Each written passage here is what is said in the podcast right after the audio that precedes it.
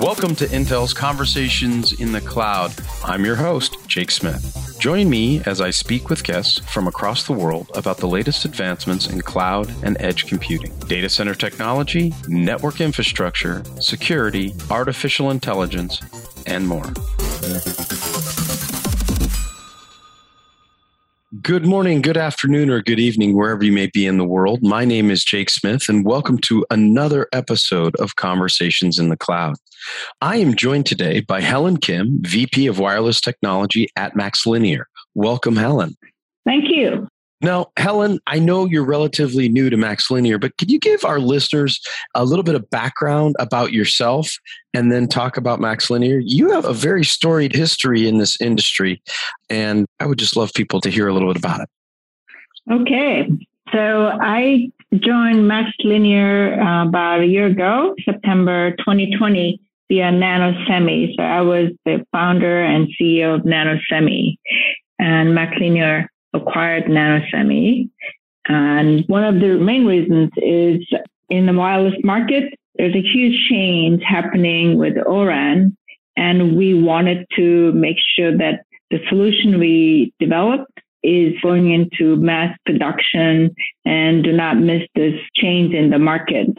And what NanoSemi brought to the market is technology from academic research and we were able to solve the problem, which is a signal problem, is the power consumption.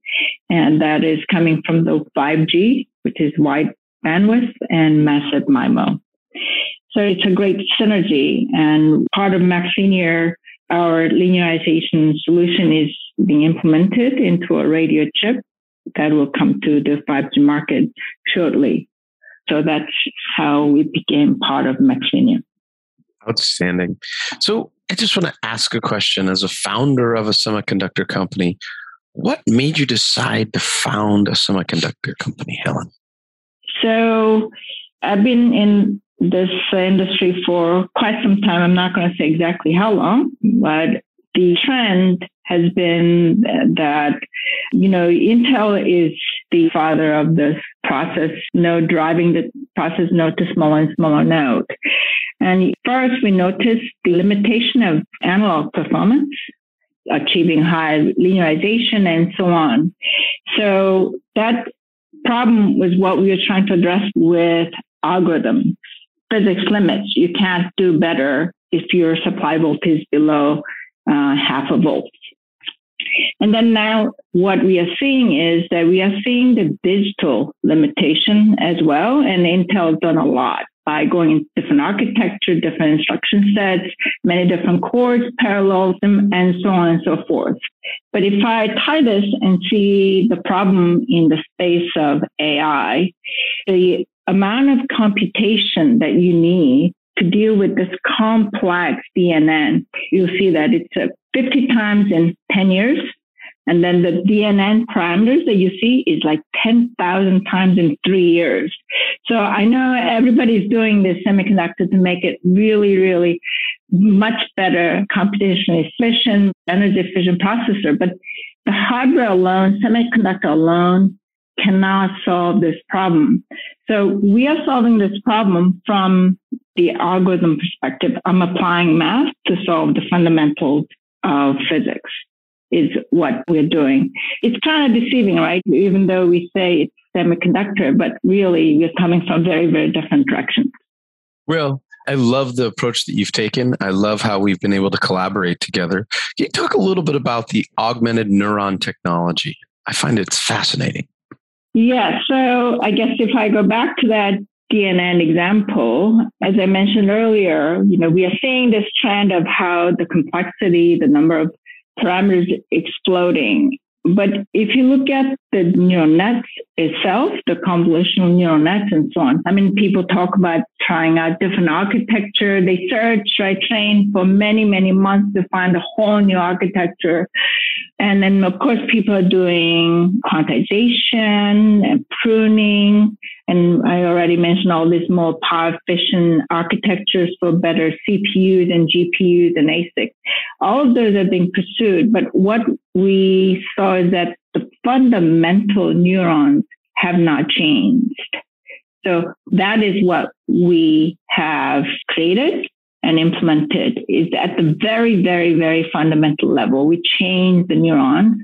So instead of using the same math combinations that people have been doing, we came up with a different math representation that can have a more rich representation of what happens. So the end result is that it's giving better accuracy in the case of vision, as an example. So if you can do that, and if your target has certain accuracy and you don't need better accuracy, instead we're able to reduce the complexity tremendously. So that's what augmented neuron is. It's at a very fundamental level of the CNN. It's fascinating to me. What is also fascinating is really how DNNs are becoming so powerful and important in AI today. Can you talk about that a little bit? Yeah. So, you know, people often confuse, I guess, AI with a lot of stuff.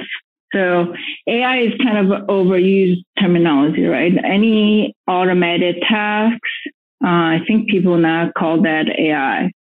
The things that you can do with certain optimization algorithms and relying on algorithm to do, we call that machine learning. And we've been doing this with our linearization solution for almost eight years now. But what is different about DNN, where you can utilize much better, is if the problem is so complex and requires many, many different types of input parameters, and you cannot write instructions for it, then that's what you rely on net. Now, one of my co-founders of NanoSemi, Alexander Megretski, who's a professor, he's a you know hardcore control person, and so he did not believe in this. But you know, AlphaGo happened, right? So you could see it is possible. You know, you don't know all the rules, you cannot pre-write. Then yes, you can use a CNN to solve this kind of problem that that was not possible.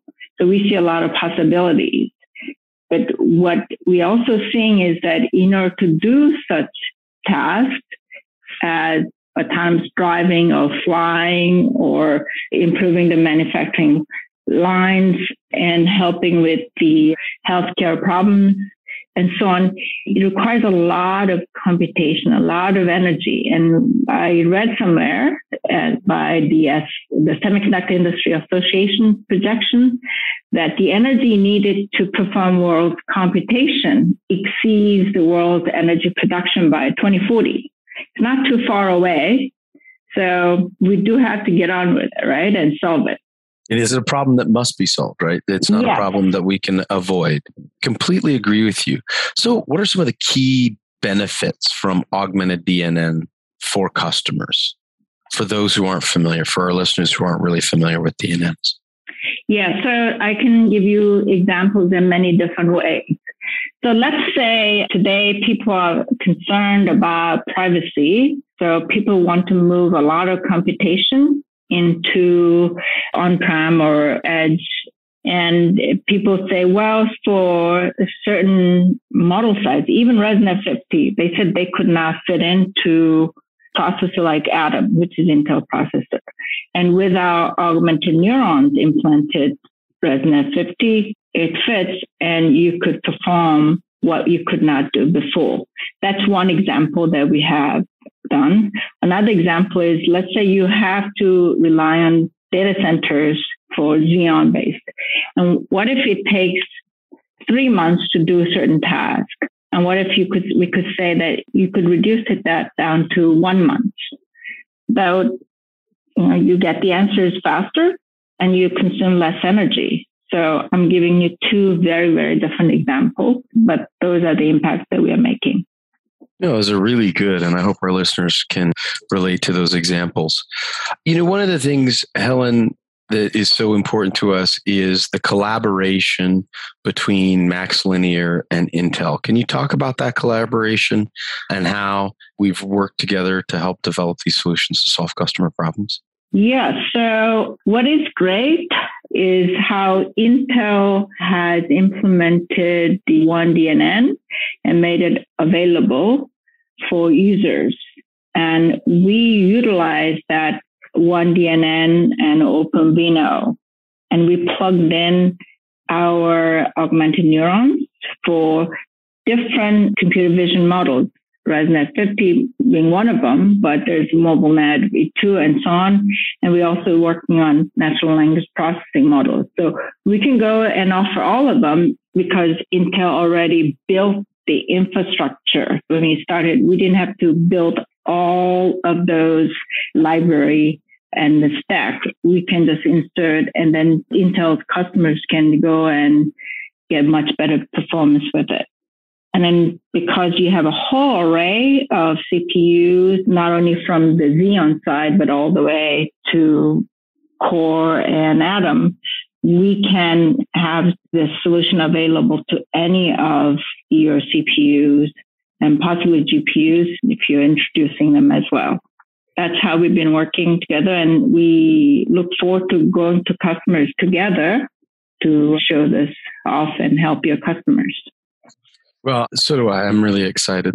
For our listeners, where can they find out more information about this solution, Helen? So we are featured in the Intel's AI Builders program. So if they go to builders.intel.com slash AI slash solutions catalog, there's MaxLinear augmented neurons feature there. So if they are having a problem implementing into a smaller processor, wanting to get a better accuracy, we can certainly help whoever that may be in that space. Outstanding. Well, Helen, now we've drifted into my favorite part of the podcast. And I think our listeners have reiterated this in the past. What does the future hold for DNNs? And what problems do we need to solve to resolve that issue by 2040 that you just discussed earlier? The problem I'm having with this space is that the possibilities are just so immense. And what I'm trying to figure out is how do we focus in terms of urgency? And how do we explain this to the potential users? Because the tools there, Intel did a great job of making this tool available. We are inserting these models there. And we want to connect with the users. As an example, since I'm in the wireless, there's this talk about how you can get a lot of coverage and improving the capacity and throughput. And 5G is about massive MIMO, but it's a really a long way from the optimum performance. And there are many, many combinations that we have to address. And so neural net can be one of the ways to solve that complex problem as one. The other one that we also interested in solving is you hear a lot about the supply chain problem and there's the problem of how to utilize autonomous flying or driving or to solve the problem of delivering all of those to the last mile. Certainly, neural net can help that. AI can help that. And then, of course, there is the drug discovery. That's another one. So it's really about which industry that we want to help. Right now, we are looking at wireless and we're also looking at how to help with you know, smaller processing for facial recognition and other problems. It's more for safety for video surveillance, not surveilling other people. So these are some of the things that we are doing immediately. But in terms of where is it going, we have just begun to identify all the possibilities. Well, I think we would agree with you. And on behalf of Helen Kim, Vice President of Wireless Technology at MaxLinear, my name is Jake Smith, and this has been another episode of Conversations in the Cloud. Wherever you may be in the world, we wish you a good morning, good afternoon, and good night.